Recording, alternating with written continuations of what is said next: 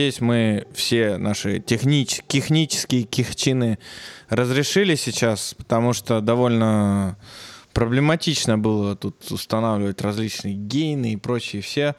Э, и да, мы начали запись. Мой подкаст.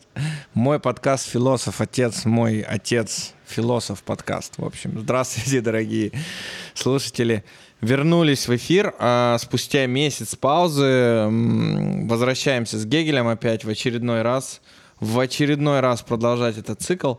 Я дико извиняюсь за такую паузу, и мы тут просто вот реально с Игорем час э, я колупался с этими настройками и со всеми делами, и до сих пор, наверное, не донастроил что-то. Не знаю, получится, не получится. Вот так вот техника работает. Опять же, в очередной раз. Здравствуйте. Эм, Здравствуйте. Да, поздоровайся со слушателями. Эм, да, да. Такие небольшие новости подкаста, что произошло за это время. А, две вещи. Мы сделали Discord. Я очень доволен этим результатом. У нас было примерно 6-7 человек, там кто кто как заходил. Э, я еще раз, наверное, проведу эту сессию. К сожалению, не получилось ее записать, опять же, по техническим причинам и моей как бы, головотяпстве, наверное, или лени какой-то что я не подготовился. Но ничего страшного, я как-то так немножко расслабился на эту тему. Думали, что окей, пробный вариант, ничего страшного. Поэтому сейчас более лучше более лучше одеваться, более лучше подготовился. Да. Да, мы стали более лучше одеваться. Лучше, вот, вот ты про двойное отрицание сказал, сейчас два раза э, произнес двойное отрицание. Двойное отрицание. Более лучше. Да, более лучше, да. Да, но у нас, опять же, да, как бы такой подкаст формата chill, chill talks, я это называю, то, что мы немножко просто болтаем. И... Кстати, кстати, в твоем э, вот этом э, названии подкаста там есть двойное отрицание. Вот так вот. Мой отец, мы, мой отец мы, мы просто что, говорили про двойное отрицание. Если ты хочешь объяснить, да, что такое двойное отрицание, вот тут есть двойное отрицание. Да, такое в топ я пытался, вот пытался объяснить, что такое двойное отрицание. Это очень сложная, на самом деле, тема. И Гегель, я думаю, поможет. Ода прибудет двойное отрицание. А, ну, что, что, что? А, мы остановились в прошлый раз на, а, на Гегеле, на его разделе втором «Субъективная логика или учение понятий». И раздел второй называется «Объективность». Мы это сделали, грубо говоря, мы его обзорно так прошлись по нему, посмотрели, поговорили об этом, поговорили о каких-то других вещах, связанных с э, развитием людей и, как обычно, всего остального. Сегодня я бы хотел остановиться на третьем разделе и завершить книжку «Науку логики», которую, конечно, завершить нельзя, это все понятно, мы, скорее всего, вернемся к ней не раз, но в каком-то, знаешь, формате нужно будет завершать, потому что нам нужно двигаться дальше. И э, такая вот история философии, она же тоже была после Гегеля. И есть другие философы, и нам тоже это нужно продолжать, так сказать, делать. Вот. И да, это что касается плана подкаста. И сегодня мы будем говорить об идее. Я хочу затронуть такие три важные его главы из этого раздела. Это, это жизнь, это идея познания и абсолютная идея. Очень-очень-очень-очень эм, интересная тема. На мой взгляд, наверное, самая интересная и пиковая тема этой книги. По крайней мере, в тот момент, когда я это читал, потому что мне казалось, это действительно вот, вот сейчас самая соль то, то, то, что ради чего вот эти все там величина, количество, качество, мера и сущности, и действительности, рефлексии, отрицания, вот окей, окей, это все понятно. А, а что вот я сейчас живу, и как вот это все работает? Вот это был мой самый, наверное, важный вопрос. Тут-то все понятно, но в вашем мире идей, там, все вы там, разум, там, вот это все, там, как бы, да, а вот как я могу это применить, как я могу это увидеть, такое, это супер, супер оружие. Доступно ли оно каждому человеку, да, это супероружие, вот. И, грубо говоря, я пытался понять, есть ли вот в этом разделе эта информация. Игорь, что ты думаешь на этот счет? Стран, странное желание у тебя применить э, то, ну, допустим, как я могу применить машину, да, автомобиль я имею в виду, без колес, да, или без мотора. Вот как могу? Ну, садись, толкай ногами, поедешь. Ну, да. Вот примерно то же самое э, говоришь. Недостроено это все, и э, когда это все недостроено, то, конечно, ты не, не имея целого перед собой, ты никогда не сможешь э, понять э, суть да, вот этой целостности, поскольку ты видишь только частности. Вот Гегель как раз и э, в своей книге «Наука логики» он и попытался предъявить целое миру. Но целое э, еще в то время, вот когда он его предъявлял, было, э, скажем так, в его действительных, объективных, реальных процессах недостроенным. Поэтому в, это, в этом отношении такая странная картинка получается. Гегель, получается, некое завершение, абсолютную форму дал, да, такую предельно ясную, как он считал, да, там выразил. Весь мир предъявил вот в, это, в этой простоте, да, вот свернул ее до категориальной вот аббревиатуры да, до категориальной формы, предъявил и говорю, вот, берите, да, вот оно целое, смотрите, смотрите на него. Амир на это посмотрел и сказал, слушай, дорогой, ну, ты дал какую-то очень э, такую общую, ну да, завершенная, конечно, картинка, но она какая-то общая, а мы еще не доросли до, до того, чтобы понять вот эти переходы. Но это, а это действительно так. То есть мир еще не развился. Ну, э, мы, по-моему, не помню, у Ансельма или вообще в схоластике есть такая идея, ничто не может э, быть познано, по-моему, Схоласты, да, там вот четко, ну, это от, от Аристотеля идет, э, в принципе, из его метафизики вырастает эта идея. Ничто не может быть познано в его истине, пока оно не достигло актуального состояния. То есть пока оно не завершилось э, во, все, во всей своей целостности, именно в, развитие не завершено. А Гегель утверждает, что вот как бы перед ним картина некой завершенности. Вот, э, имел право на это, э, на это высказывание? Я думаю, что да, имел. Потому что завершенность, которую он обнаружил, он обнаружил ее в формах мысли. А мысль, поскольку она Э, скажем, это не просто вот некая способность там человеку там спущенная сверху, это способность э, ну, скажем так, развивалась, эволюционировала, революционировала, да, если можно, вот, потому что вот гегелевская книжка это безусловно революция, да, на на мышле, взгляды на мышление. Да? Мышление развивалось не как нечто обособленное, такое сторонняя форма, которую просто прикладываешь, э, вот масштаб некий, да, прикладываешь э, к реальности, о, и увидел, там, понял, да, эту реальность, там, а вот, там, адекватную нашел форму мыслительную, понял, да, реальность. Причем тут даже и выбор-то этот, э, поскольку целостности нет, то и выбор-то этот тоже случайен, то есть он сам может, может совпасть, а может не совпасть. То есть истина, заблуждаюсь я, истину ли выражаю там объективную реальность. Вот этого как бы действительно очень сложно понять. И вот, э, на мой взгляд, Гегель нашел э, то, что мышление вот в той форме, в какой оно подошло вот к его, собственно, началу, да, к его началу исследовательских его, собственно, работ да, в этой области, оно, оно было завершено. То есть оно получило актуальную э, форму. И актуальную форму оно получило именно как отдельная область то есть некая завершенность там имела место.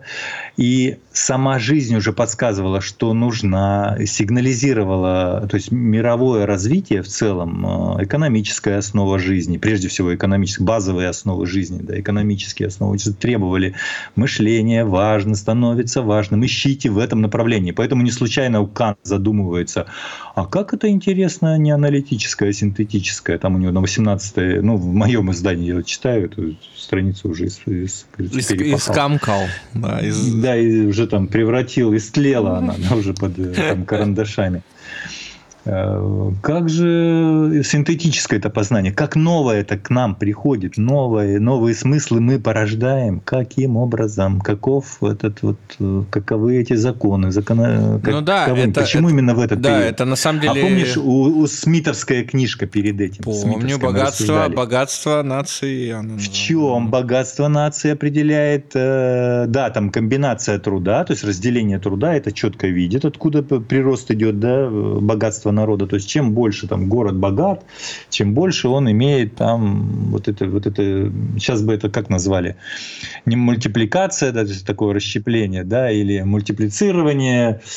И, эм, и, в общем, э, такое размножение, да, профессий. Чем больше профессий, тем как бы богатство больше. Ну, это, ну, это само собой, да, чем, то есть, чем больше стоимость, ну вот э, актуальность в чем заключается? Именно э, жи, жи, жизненная актуальность э, вот, выражена уже у Адама Смита, который так, с таким упорством искал, а в чем же причина, откуда богатство у народов, э, где, где оно больше, у какого народа меньше, да? за счет чего это все. И он определил, что никакие не деньги, никакие не, не, не земля не является, она, она входит в условия. Да, она входит в условия, безусловно, есть такое, но она не, не источник. Источник – живой процесс труда. Вот что приносит стоимость. Это великое открытие Адама Смита. И, и, и Маркс в, в этом отношении умница. Почему? Он просто это все воспринял как э, основание, с которого начинать. Не с нуля же начинать науку. Ну да, да, да. Рикардо. Да, да. Поэтому Адам Смит, его, его, техно, его, конечно, физиократы его, как он его пишет, критикуют, но там есть... А, зер... физиократы почему критикуют? Потому что э, физиократы отправляются от естественных условий. То есть вот Земля – это вот как бы такая природная основа, и от нее, собственно, все и произойдет. Это, да, это условия, никто не спорит. Но труд, живой процесс труда. А, если, а живой процесс труда – это живой индивидуум лучше не индивидуум, индивид. Индивидуум это отдельное что-то. Индивид это уже в общество, да, включенный.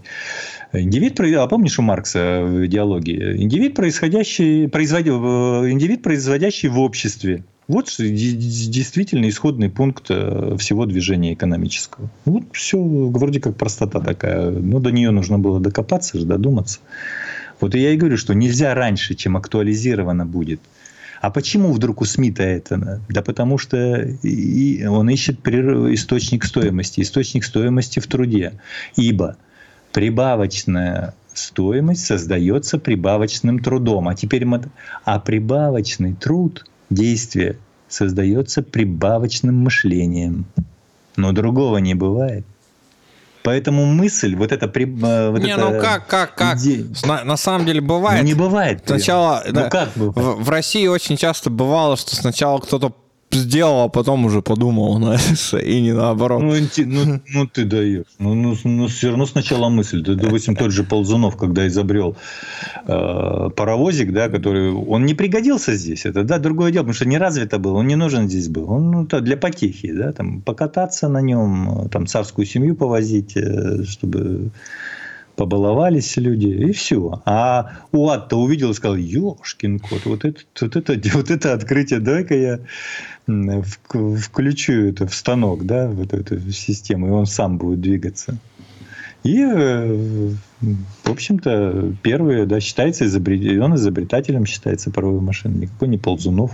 Хотя э, первый додумался эту идею до нее дошел, да, именно вот как возможность за счет пара, да, за счет сгорания, за счет тепловой энергии, да, обеспечивать некое да, подвижное да, средство, которое до сих пор мы с удовольствием пользуемся. Да, в автомобилях то же самое, только это двигатель не внешний, он не паровой, он двигатель внутреннего, но он тоже тепловой энергии. То есть э, процесс переведен из внешнего вовнутрь, то есть цилиндр внутрь, не, не, не внешний за счет пара. Принцип такой же, да.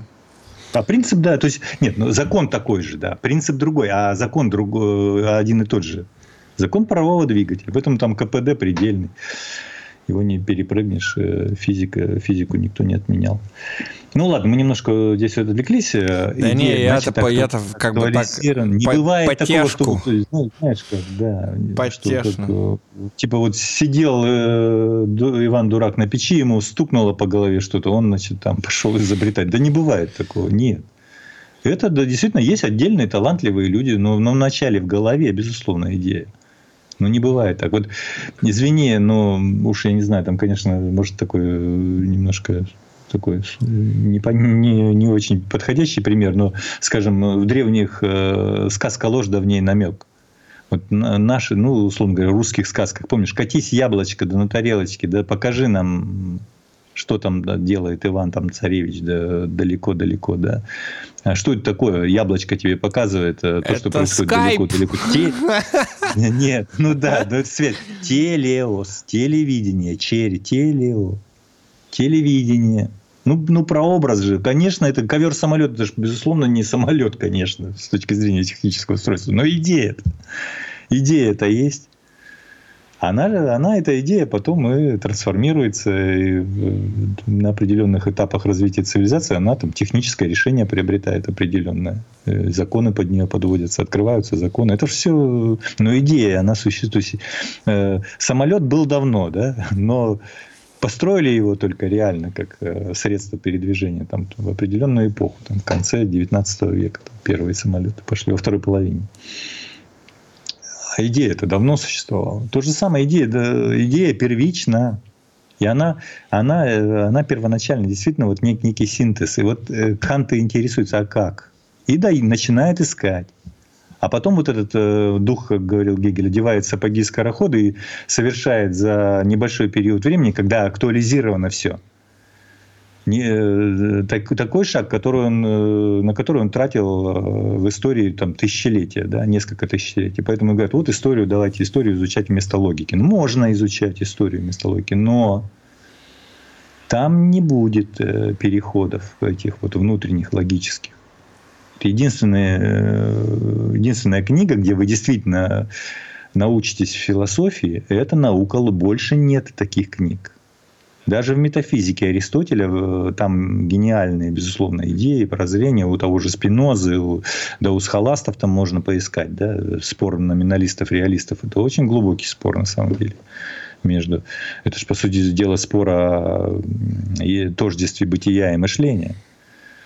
Действительно ли это? Или они разные, да, совсем? Кан же пришел все-таки, что они разные. А, кстати, вот, э, у Маркса, когда я читал «Нищету философии», он как раз и подчеркнул эту ошибку Гегеля. Но мы к этому придем позже. А, тождество бытия и мышления? Угу, угу. Ну, какая же, ну это не ошибка. Ну, я а могу потом... зачитать потом. Давай, миллион... давай ну, мы придем да, да, к, да, да, да. к Марксу, и я потом а, мы будем а, заниматься. Дело в том, что потом, когда уже капитал был оформлен, окончательно издан, он говорил о Гегеле, что как ему его спросили однажды, а как вы относитесь к Гегелю? Он сказал, ну как отношусь? Гегель мой учитель. Как можно относиться к учителю? Ну вот. Конечно, там, безусловно, плох тот ученик, который не превзошел. Ну, это Критику. также Аристотель, как превзошел Платона, то же самое. Да.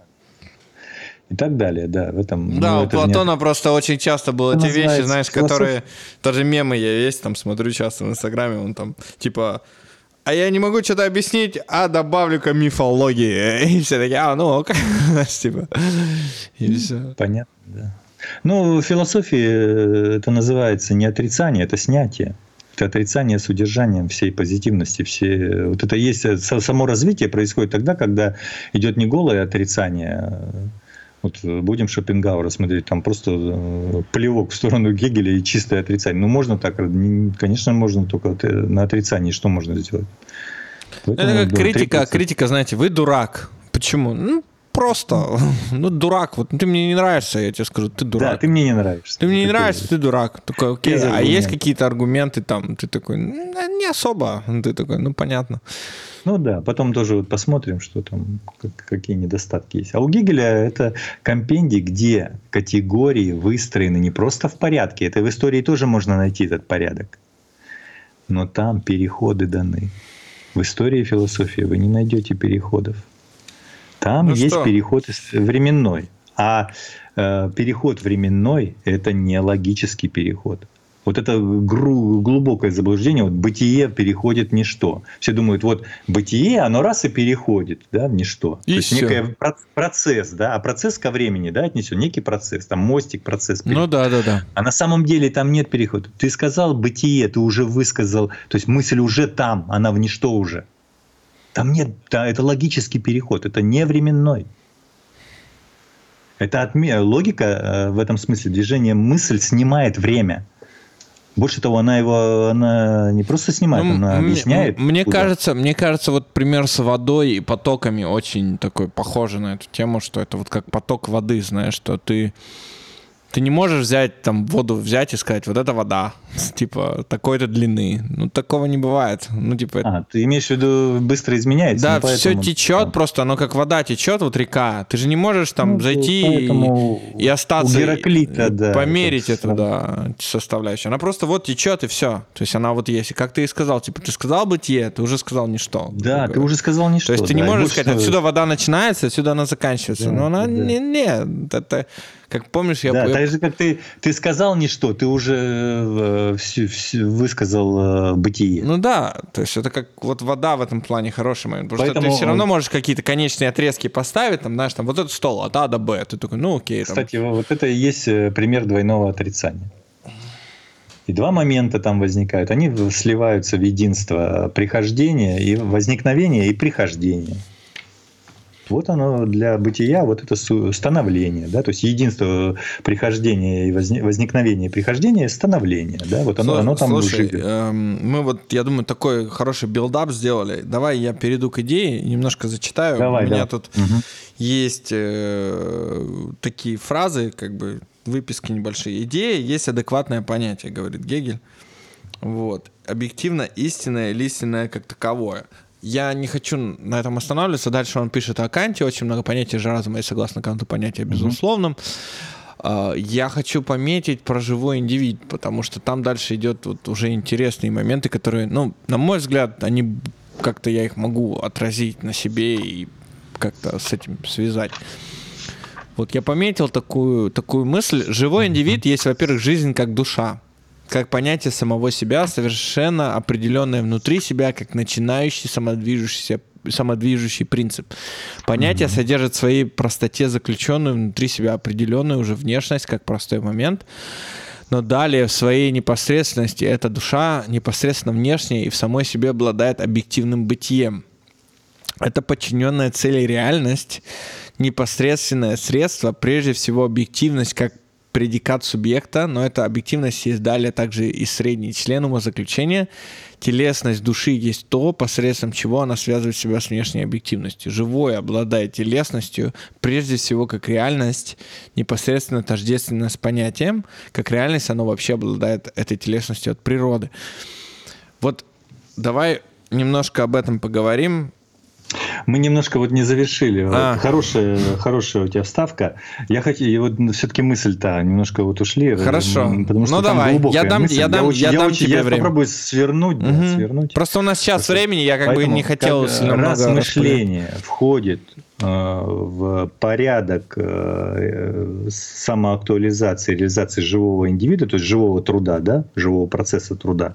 То есть э, труд это не просто процесс э, жизнедеятельности, это процесс э, продуктивный преобразующий действительность, переводящий ее там в определенную, определенную форму, да, необходимую форму, то есть трансформирующий, отрицающий, кстати, там поэтому очень диалектичный процесс.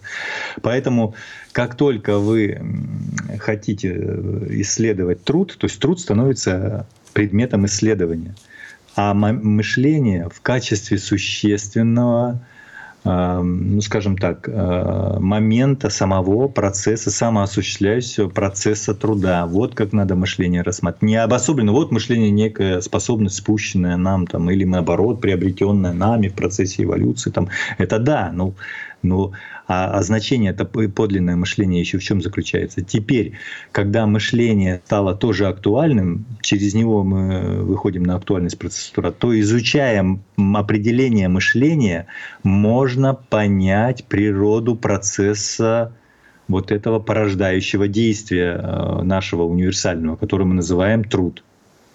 То есть через анализ и работу с определениями мышления, с, и, с, с логикой, собственно, да, как таковой, то есть в, в чистой системе логического, можно понять природу продуктивности продуктивности действия как такового. И обрати внимание, логика не заканчивается. Казалось бы, любая логика, ну, написал он, объективная логика, да, есть вот первая часть. Вторая часть, там, субъективная логика, да, есть логика понятия, да, у Гегеля. Но потом почему-то опять объективность. С какой стати? А потом еще и идея добавляется. Вот сейчас мы о ней будем говорить, да. Я, я, я, я думаю, этого, этого, кстати, нигде в науке не отражено. Но я нигде не встречал. Может, может я ошибаюсь. Не буду сейчас, да, как бы так, э, с такой краской да, мазать, не серой. Э, на самом деле здесь речь идет о, природе процесса труда. То есть Гегель показывает, что мышление не само по себе. Оно обязательно входит в структуру труда. И поэтому оно является моментом процесса труда. И если вы раскрываете природу мышления исчерпывающе, абсолютно, то есть его целостности и полноте, то вы этим самым открываете и природу труда. Потому что труд — это предмет да, некий, на который тоже могут быть направлены усилия мышления. Если вы раскрыли природу мышления всесторонне и органично, да, и целостно, то вы теперь можете применить к процессу труда это, это действие. То есть понять саму природу этого процесса. Поэтому Гегель не останавливается на чисто логических определениях. Он опять уходит в объективную реальность. То есть у него как бы то, что феноменологию он не смог сделать, э, вот у него была это, этот заход был такой, да, своеобразный, понять, как устроено человеческое действие, понять принципы порождения наши, которые мы умеем э, притворить в действительность, в жизнь э, посредством труда. Не смог, не получил. А там и границы стояли, нельзя оттуда зайти. И он заходит через логику. А, мышление, а через мышление можно. Мышление, которое мыслит само себя способна мыслить и все остальное, да, помыслить все остальное. И вот поскольку мышление входит в структуру процесса труда, и теперь как момент существенный этот, он, он вводит его вот в то, что мы называем вот эти образы мира, объективность, Э, потом целиус, тель, цель, да, цель это уже, э, по сути дела, такой момент мысли, потому что цель это что? Это, это прежде всего отрицательное отношение к объективному, к внешнему. Вот сейчас ты про субъекта вычитывал, да, примерно то же самое. И сделать объект э, своим, то есть подчинить своей собственной природе как можно, то есть пронизать его своими определениями, не отторгнуть его как чужое, допустим, внешний объект, объективный мир, а пронизать его своими определениями. А как ты можешь это сделать? Только через логику, только через понятие ты можешь присвоить следовательно, получить момент э, такой свободы для действия, да, для твоего продуктивного действия с этими предметами. Через опосредствование, конечно, через орудийность, да, там понятно. Вот Гегель это и раскрывает. И заметь, логика не заканчивается. Вот что такое абсолютная идея? Мы, мы тоже к ней подойдем. Это ведь просто, вот если просто, что такое абсолютно? Это диалектический метод, говорит Гегель. Абсолютная идея — абсолютно, э, да, вот это э, то, что в, в результате логики, да, там у него абсолютное знание было, в, недостаточно было в феноменологии духа, а теперь абсолютная идея. Абсолютный дух у него в самом конце уже энциклопедии всей, всей системы, да, появляется. О нем тоже там можно поговорить отдельно. Абсолютная идея. Это метод. То есть это такое средство, с помощью которого можно проникнуть и присвоить любое содержание. Присвоить его для чего? Теоретическая идея для того, чтобы преобразовать, то есть идея познания, она там из двух да, частей у нее состоит. Идея истинного, познать в его истине мир, и затем идея блага, достижения, да, это то, что называется благи, благим, то, что называется истинной целью да, движения человечества. Вот это вот э, Гегель и попытался э, вскрыть, то есть он попытался вскрыть природу процесса труда через движение э, логического. И абсолютная идея, казалось бы, ну, в самой логике диалектический метод должен был сам вырастать, вот как только он завершает логику, да, э, умозаключениями, да, диалектикой умозаключения. Ну и шла бы, допустим, абсолютная идея. Но она же там не появляется у него. Хотя это специфическое логическое средство. А она есть вершина вот этого движения. То есть, а, а, я больше скажу, это способ разрешения противоречий труда. Вот что это такое. Абсолютная идея в Гегеле. Это никакая не фикция, никакая не там э, абстракция, витающая ну, да. отдельно от мира. У критики Маркса, да, вот, да, когда начинаешь да, читать... Маркс критикует mm. это, да. Именно Но мы, так. мы к этому перейдем, я не хочу сейчас это А затрагивать. вот э, теперь возвращаясь э, так, к твоей цитате сейчас. э, Ж- Про немножко, живой да. индивид, про душу Про живого вообще. индивида, душу. ну, Потому ну, что всё- это же тоже очень интересная тема, этот спор, он там, и Декарт тебе много чего расскажет, и все последующие ребята, и Дело в том, что в том окружающем мире, который вокруг нас есть. А, Вот, кстати, то- то, э, высказывание Маркса, э, такого атеиста, да, такого э, махрового да, атеиста. А, Разум существовал всегда, но не всегда в разумной форме. То есть в природе Вселенной, да, вот вот этом универсуме, да, окружающем нас, а, есть то, что мы называем вот этот телеус, да, телеология у Гегеля. Телеус – цель. Цель как объективная форма с необходимостью должна вырастать на механизме, химизме, да, показал Гегель. А вот теперь, когда они соединяются, вот на планете у нас создаются условия, при которых механизм, химизм и телеус, цель, да, сливаются в одно и получается организм. Живой индивидуум живой индивид. Первоначально. И, и вот, это, вот это очень важно. То есть сама по себе цель оторвана от э, механизма и химизма, она не, не, у нее нет возможности актуализировать, потому что у цели же внутреннее противоречие в чем? Через внешнее самоосуществиться, самореализоваться, вернуться да, обратно. Отразить, от- то есть ты можешь, она может тогда существовать, когда она оборачивается через действие. А это и есть деятельность через действие э, посредством механизма и химизма, который внутри тебя присутствует, тело твое, да, самоактуализ... воспроизвестись, э, сохраниться, самосохраниться, ге... гомеостазироваться, да, если есть такое понятие гомеостаз в биологии, такое понятие, да, устойчивости и выживаемости организма.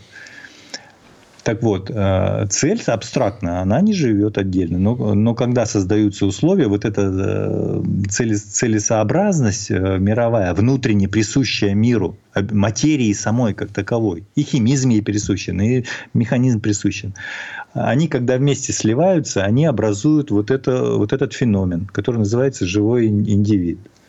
И Затем уже э, через, через отношение к внешнему э, живой индивид ос- остается в э, существовании. Почему? Потому что постоянно внешние силы на него давят разрушить его. Это же химизм и механизм.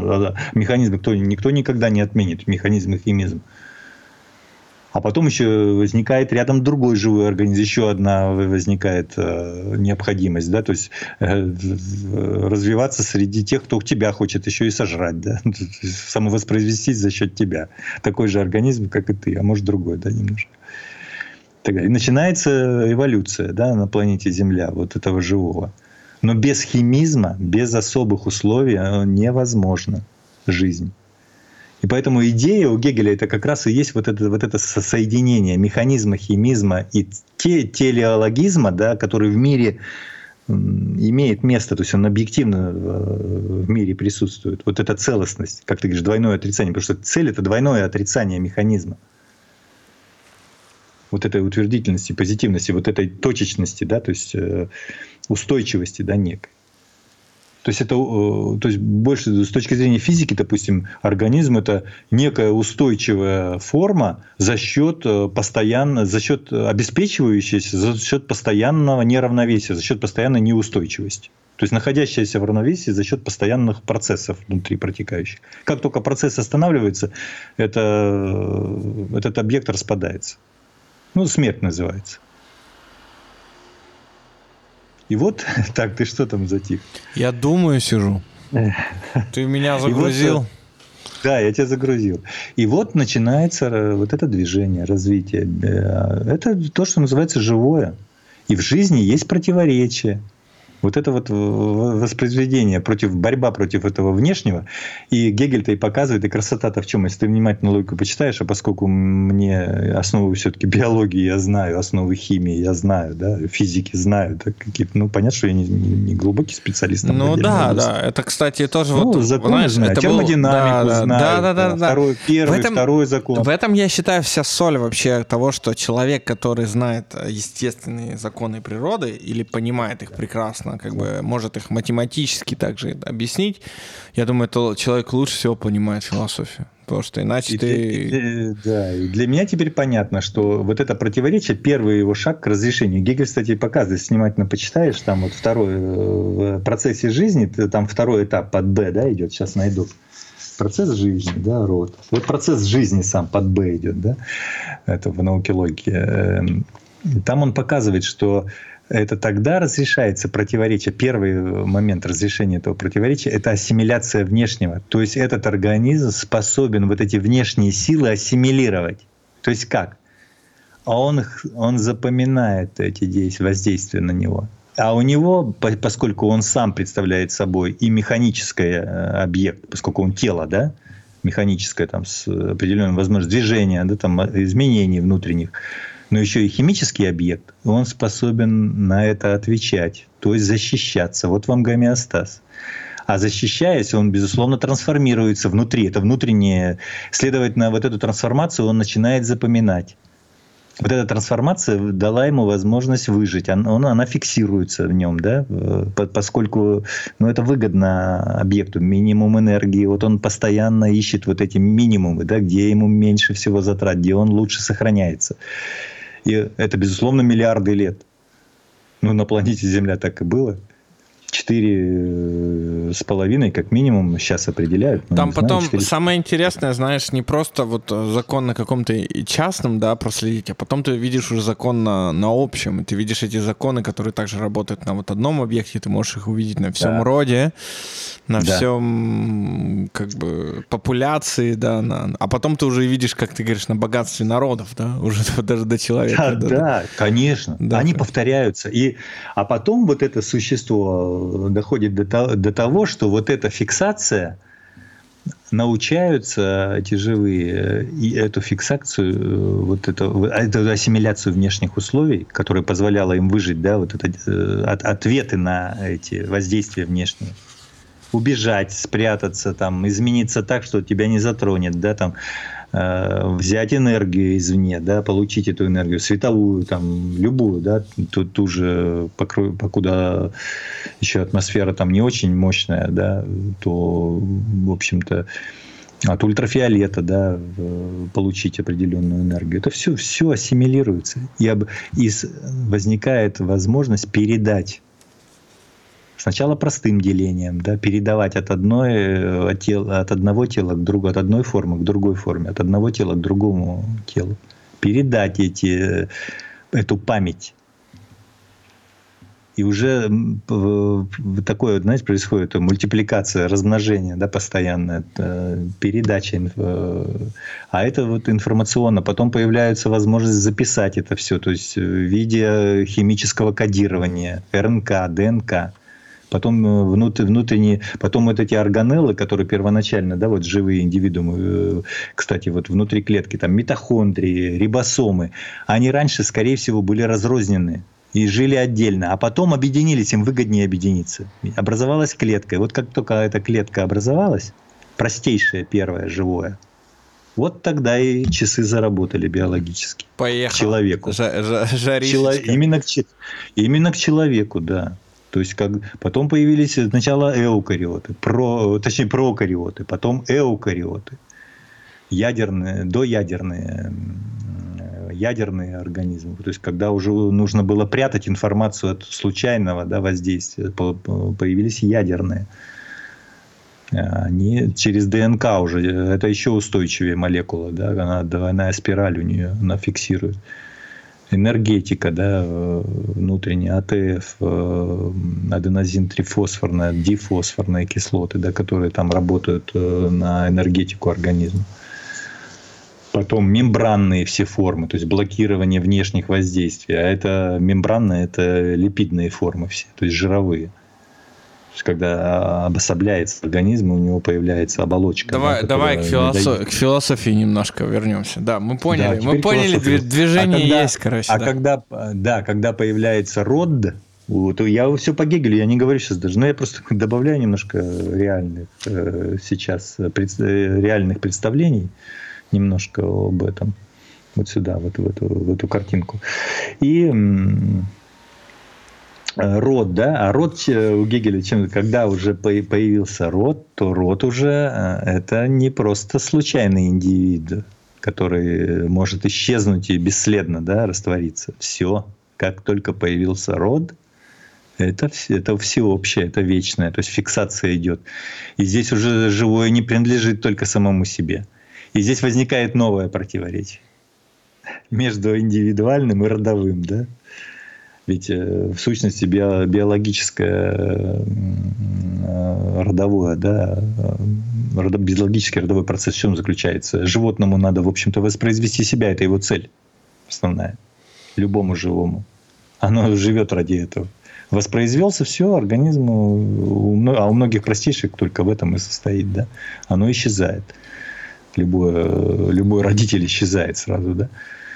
И э, пока уже там не до самых высших форм, когда там ну, несколько циклов размножения одна и та же особь может про- про- проходить. А вот половое размножение это уже реальность, реальное отношение к роду а, уже непосредственно тело к телу, да.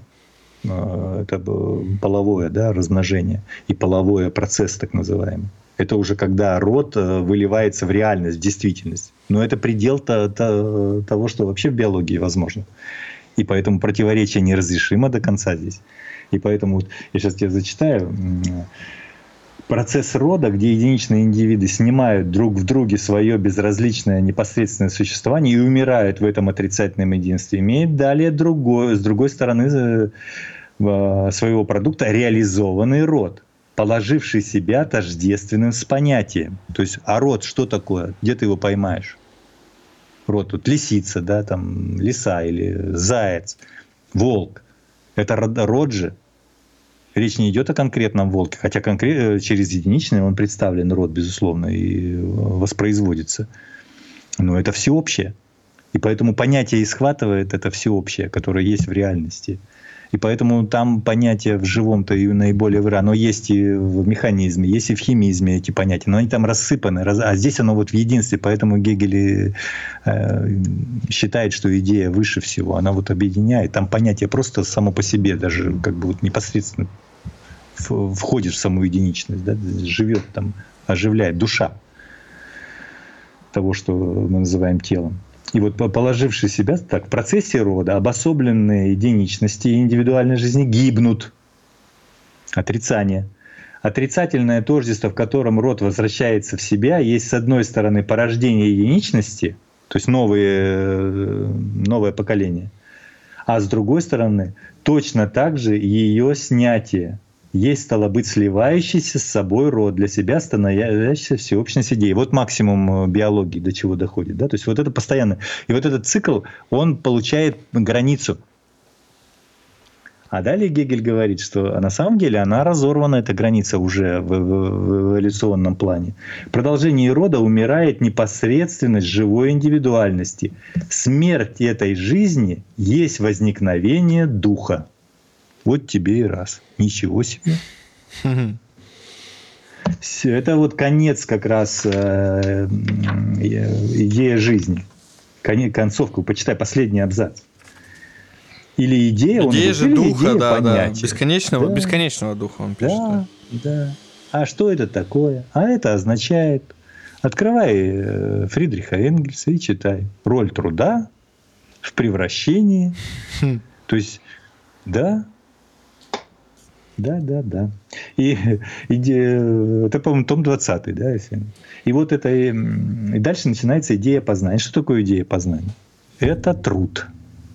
То есть это уже начало раскрытия природы процесса труда. Ну да, и синтетическое познание, э, там вот он пишет, помнишь, мы говорили, типа и синтез, и анализ. Так, да, но предварительно он же расчленяет это движение Да.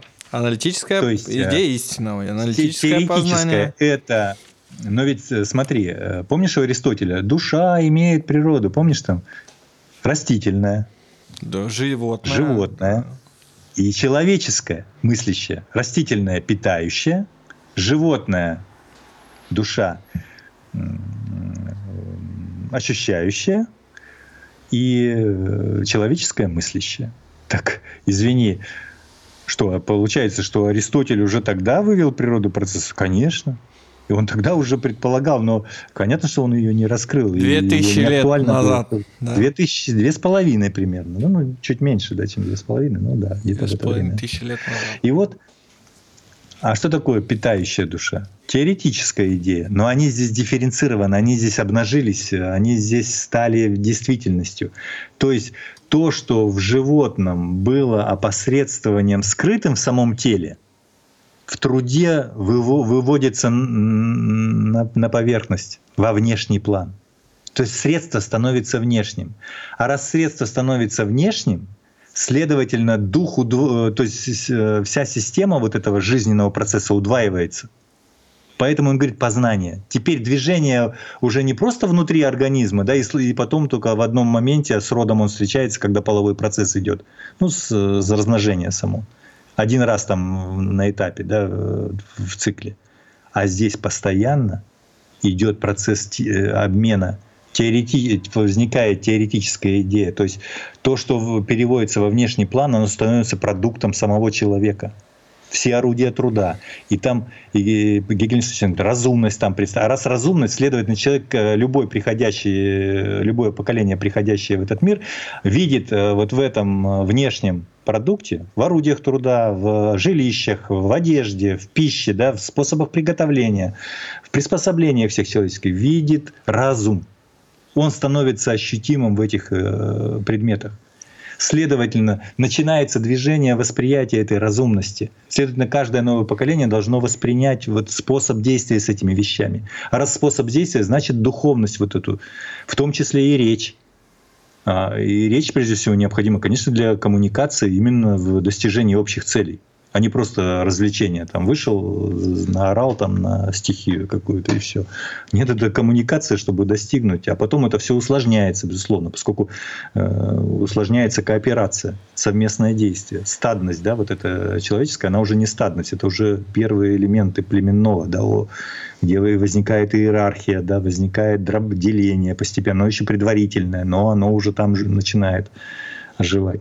И, и Гегель про это противоречие как раз и говорит. В идее, то есть в труде противоречие есть внутри. И вот это вну- внутреннее противоречие, он его, поэтому и не, э, здесь они, здесь и Марксова критика именно в эту точку идет.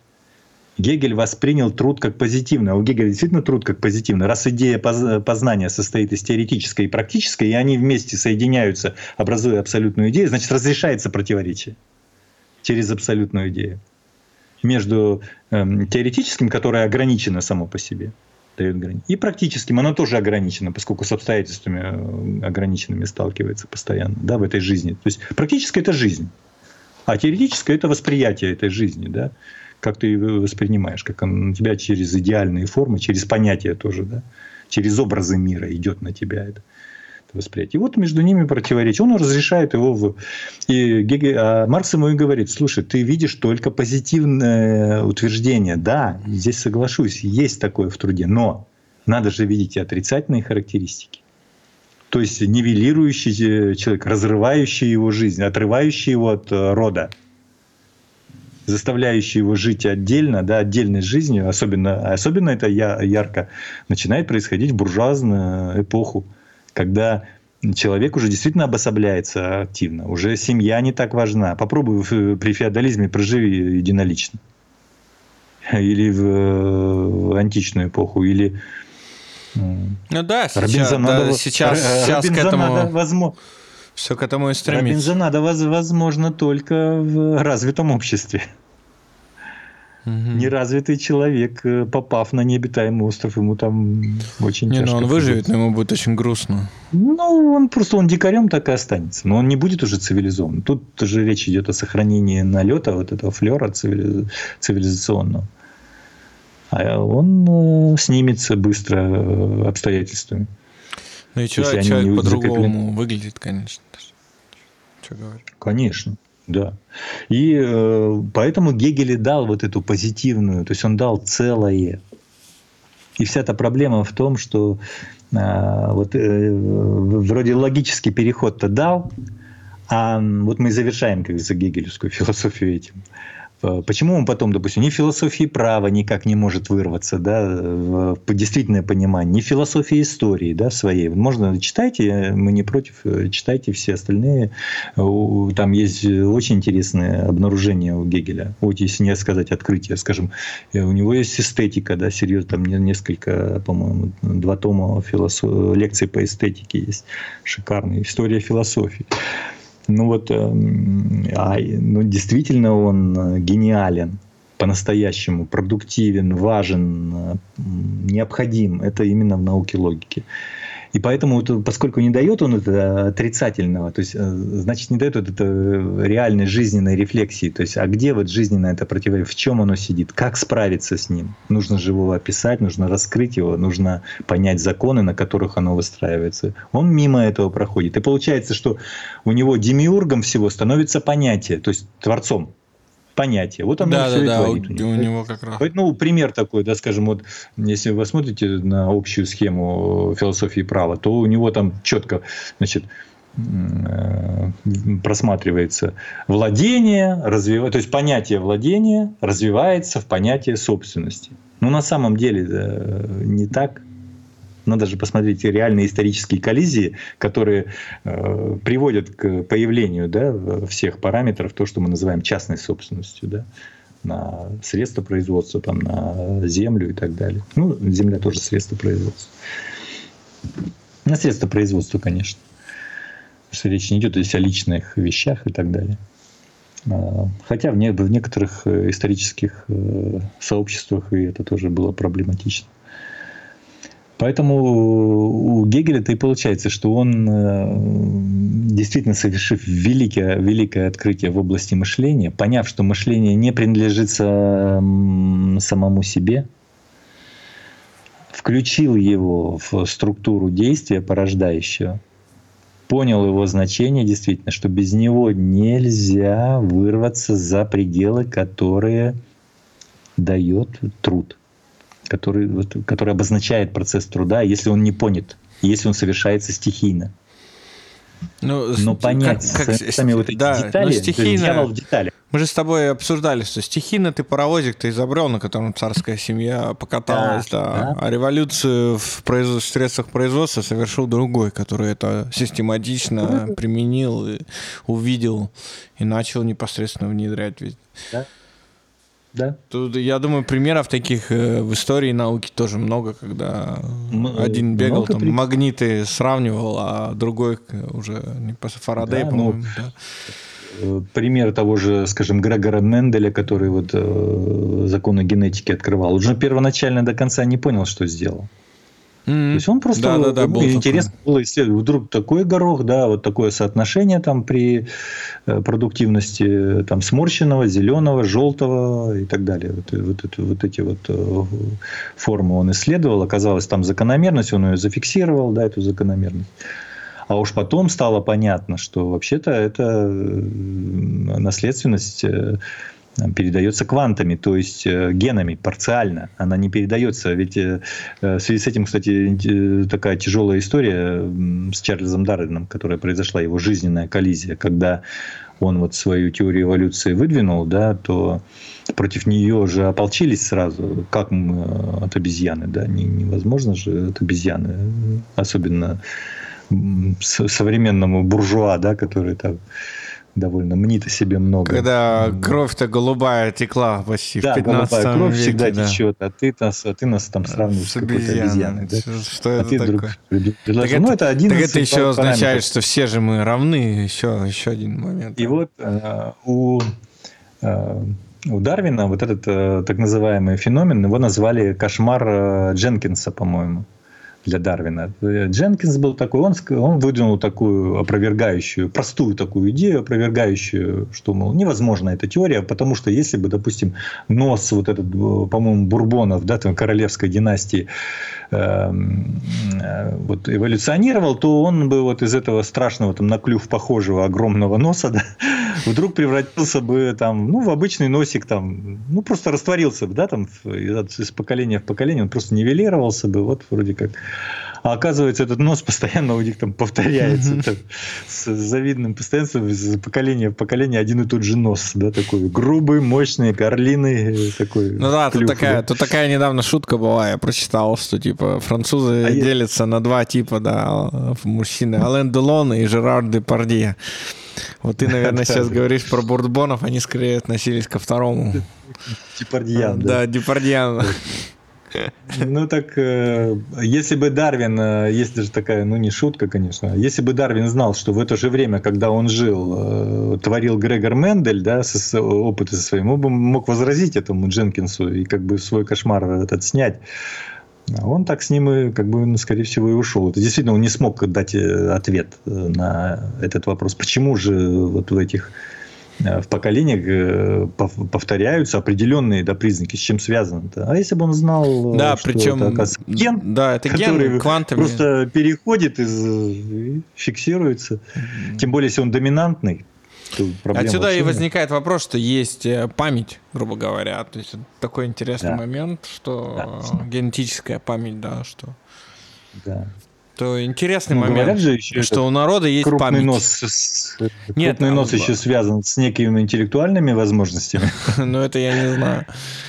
Ну, это физиогномика такая, да, пол, пол, полнаука, да. Я просто к тому, что память есть, если мы вот так рассуждать, что если ген есть памяти, да, вот каких-то определенных обстоятельств, то существует ли память у народа определенная? В целом? Закрепляется ли у самого народа ну, да, память конечно, в гене? Она, она, она закрепляется прежде всего в языке. Э, очень серьезно можно кое-что, многое точнее, не кое-что, узнать о народе, если ты смотришь на его язык именно вот с позиции понимания структур внутренних да, языка, вот этих формант, э, вот этих возможностей, для строительства, да, слова строительства и э, смысла образования. Это очень важно. Вот э, не буду сейчас про другие языки говорить ничего, но русский да, язык в этом отношении очень мощный язык в отношении смысла образования. И если и можно разрушить народ, то это нужно разрушать его язык. То есть вот это то зеркало, да, через которое человек умнеет, можно сказать, быстро умнеет. И через общение с вещами, конечно, да, там, с бытом, с культурой, да, это понятно, песенно. Ну, песенно – это тоже слово. По сути дела, мелодия, образы. Они, образы, образы, что такое образ? Это синтез, это некая целостность образ. Ты всегда образ никогда не воспринимаешь по частям, ты его воспринимаешь сразу, как целое. А уж оказывается, что это целое воспринимается э, не случайно целым. Оно воспринимается за счет внутреннего синтеза, которым обладают вот эти моменты образа. Допустим, в языке, да, в литературе, э, вот это то, что мы называем тропами и фигурами, то, что исследовал Аристотель в поэтике. Тропы и фигуры. Тропы — это что такое тропы? Это форма художественного мышления, обеспечивающая превращение смысла в художество, обеспечивающая превращение смысла да, в художественном произведении. Вот что такое ничего себе обеспечивающее превращение, то есть возможность синтеза. Следовательно, там работают категории внутри каждого тропа, а так оно и есть. Он живой лишь только потому, что там работают категории я уже не помню, там мы разбирали Пушкинский. Ну да, и Онегина. Да, и Онегина. И там работают, э, и поэтому литература в этом отношении не надо изучать сразу, то есть родиться философом великим. Изучить, Нам этот вопрос задавали, истории кстати, философии. Дискорде, да. да. Надо, надо посмотреть вообще литературу великую, почему русская литература великая, и почему надо ее читать, и сказки, и действительно серьезные художественные фундаментальные произведения настоящие. Да. Во-первых, они дают и содержание, то есть они типизируют образы.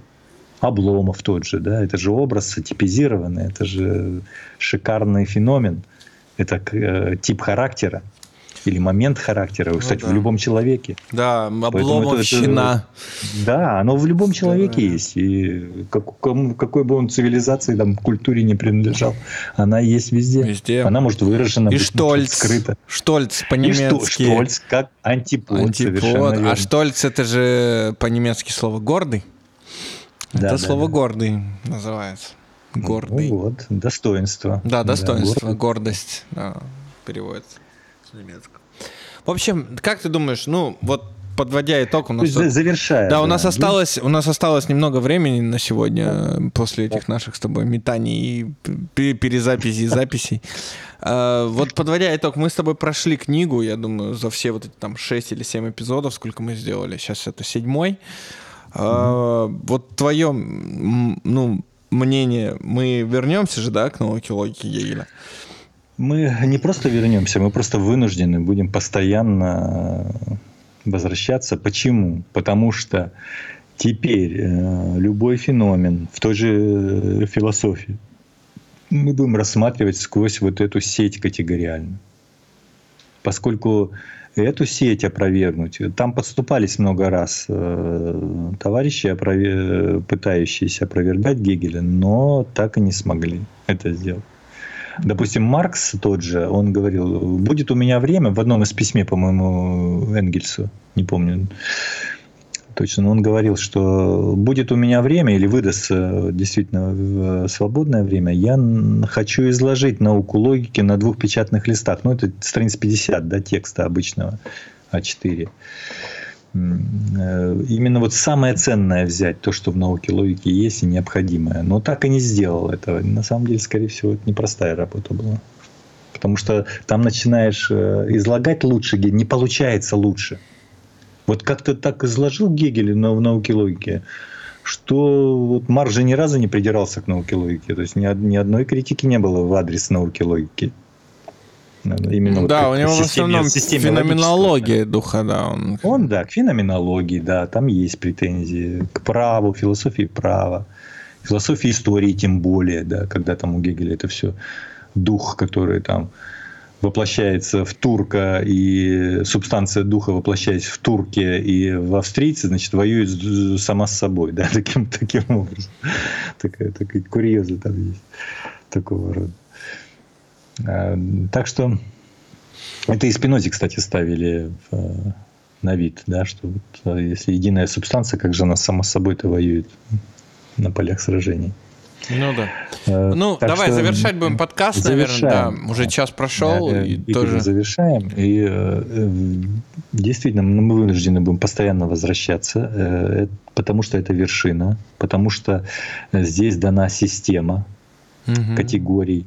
И к великому сожалению, я уж сразу так э, перспективу показываю будущего, все, все системы философии, которые возникают вслед за Гегелем, давай Маркса пока не берем отдельно, да, это как бы действительно вот реально, реально продуктивное было, продуктивное направление, которое вылилось в действительную концепцию глубинную. Они, по сути дела, что делали? Вырывали из контекста, вырывали одну из категорий и начинали вот эту вырванную, оборванную категорию ну, всячески наполнять. И строили как бы свою систему, концепт, да, концепт. концепт, концепт. Да. Даже система не назовешь как концепт, ну нек, некое понимание, да, действительности фрагмента. Mm-hmm. Ну вот эта фрагментарность, она вообще характерна для последующих э, всех философских систем, и она беда большая. Против нее Гегель восстает науки логики. Он постоянно критикует эту фрагментарность. Он постоянно говорит, что скатываться в эту фрагментарность легко. Выбраться из нее невозможно практически. Только вот если да, начинаешь видеть целое.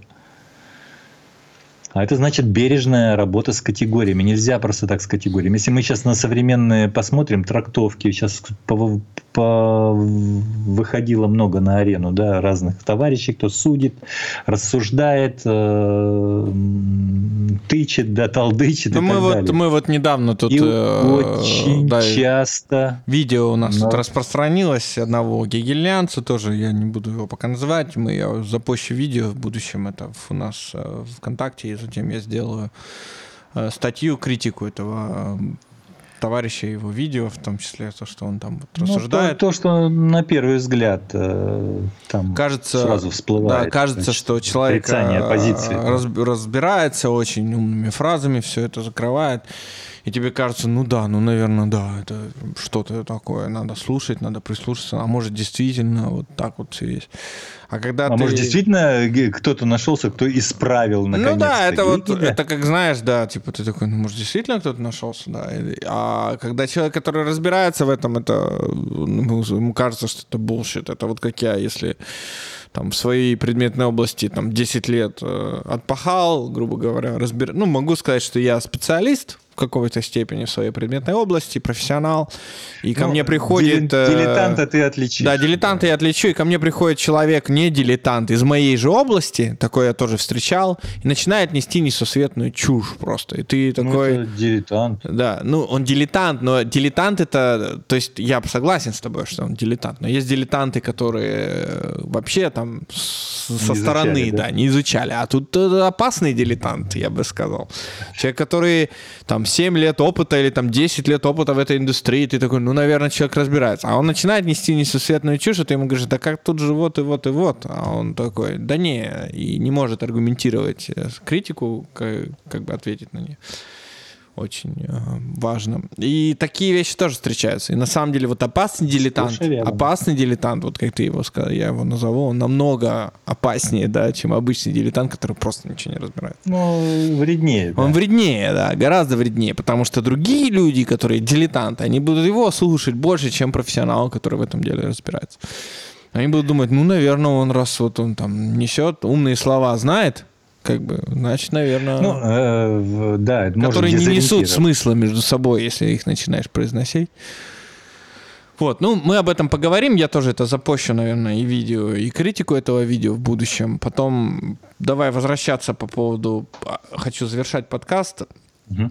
Гегель, мы закончили книжку. Я думаю, там вопросы, конечно, будут у слушателей. Это не значит, что мы ее закончили совсем. Будем возвращаться. Будем да, возвращаться, может, будем постоянно. по категориям отдельно делать какие-то выпуски, будем их обсуждать тоже. Э, понимаешь, когда мы изучали, скажем, Платона, да, э, рассматривали, не изучали, рассматривали. А, по поводу мы не изучаем. Да, Платона. Э, ну, Аристотеля мы не имели права вот Гегеля притягивать. Ну, как бы это было не очень корректно. А вот сейчас, когда уже Гегель в истории обнаружился, да, высказался, Тут уже высказываться после Гегеля, мне кажется, непросто. Я здесь соглашусь с тобой.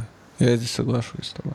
Потому Поэтому что будем, ты не будем можешь проверять. две с половиной тысячи лет назад, когда у людей рабовладельческий строй, когда э, животное, как это, если мы чаще есть говорящие, да, скот, ты не можешь взять и говорить, а вот Гегель же там в 18 веке, 19 там э, написал там, да, такое-то, такое-то, и ты такой, ну, типа... Но, но, но при этом мы можем э, все-таки его критику, которую он давал, брать. Допустим, Кантов критику тех же своих предшественников. Ну, Канта он, кстати, в основном, заметьте, он Канта критикует в науке логики больше практически никого. Только там к Спинозе еще. Но, ну да, заметьте, Шеллинга не упоминает, Фихты не да, упоминает. ни Шеллинга, ни Фихты нет mm-hmm. практически. Вообще не, не, не видно.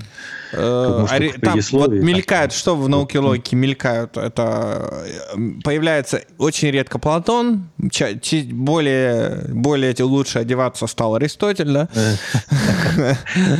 Потом чаще Аристотель, затем по упоминанию Спиноза после Аристотеля и Кант, самый больший... Да, вот они. Да, в бытие, бытие, в бытие Лейбниц, Ньютон периодически там мелькают. Э, в первой самой книге. И по- Ну, в да, количестве. Да, в количестве. Но я думаю, потому что математические нужны были доказательства какие-то этого дела. Там формулы часто дифференциального уравнения. Декарт, по-моему, там тоже как-то проявлялся. Редко, но... Очень просто, редко, да, это самое-самое начало. А потом все, потом только Кант. Кант, Кант, Кант, Кант, Кант, везде Да, Кант, Кант. Кант, только Он Кант. полемизирует с Кантом. Только да. Кант, да. Это вот как раз э, Мне вот интересно, а мне вот интересно, э, мы, мне вот интересно, наверное, как бы они вживую бы полемизировали, если бы они существовали друг с другом. Вот это было бы, мне кажется, интересно. Ну, Кант э, вживую смог полемизировать только с э, Фихте. Мгм. Он потому что ему там отвечал на его критику. Да, ну, Фихте сказал. да. Ну а с, с Гегелем они так и не. Потому что основные работы Гегеля уже вышли Слушай, после мы, мы уже, мы уже выбрали за рамки подкаста. Да. Давайте, дорогие друзья, прощаться. Большое вам спасибо за то, что были с нами. Э, Седьмой эпизод по Гегелю, последняя его книга. И будем уже двигаться дальше по истории философии. Будем записывать другие подкасты. э, Будем проводить дискорд-сессии. В общем, оставайтесь с нами, берегите себя и будьте здоровы. Э, С вами был подкаст «Мойтесь философ». До свидания. До свидания.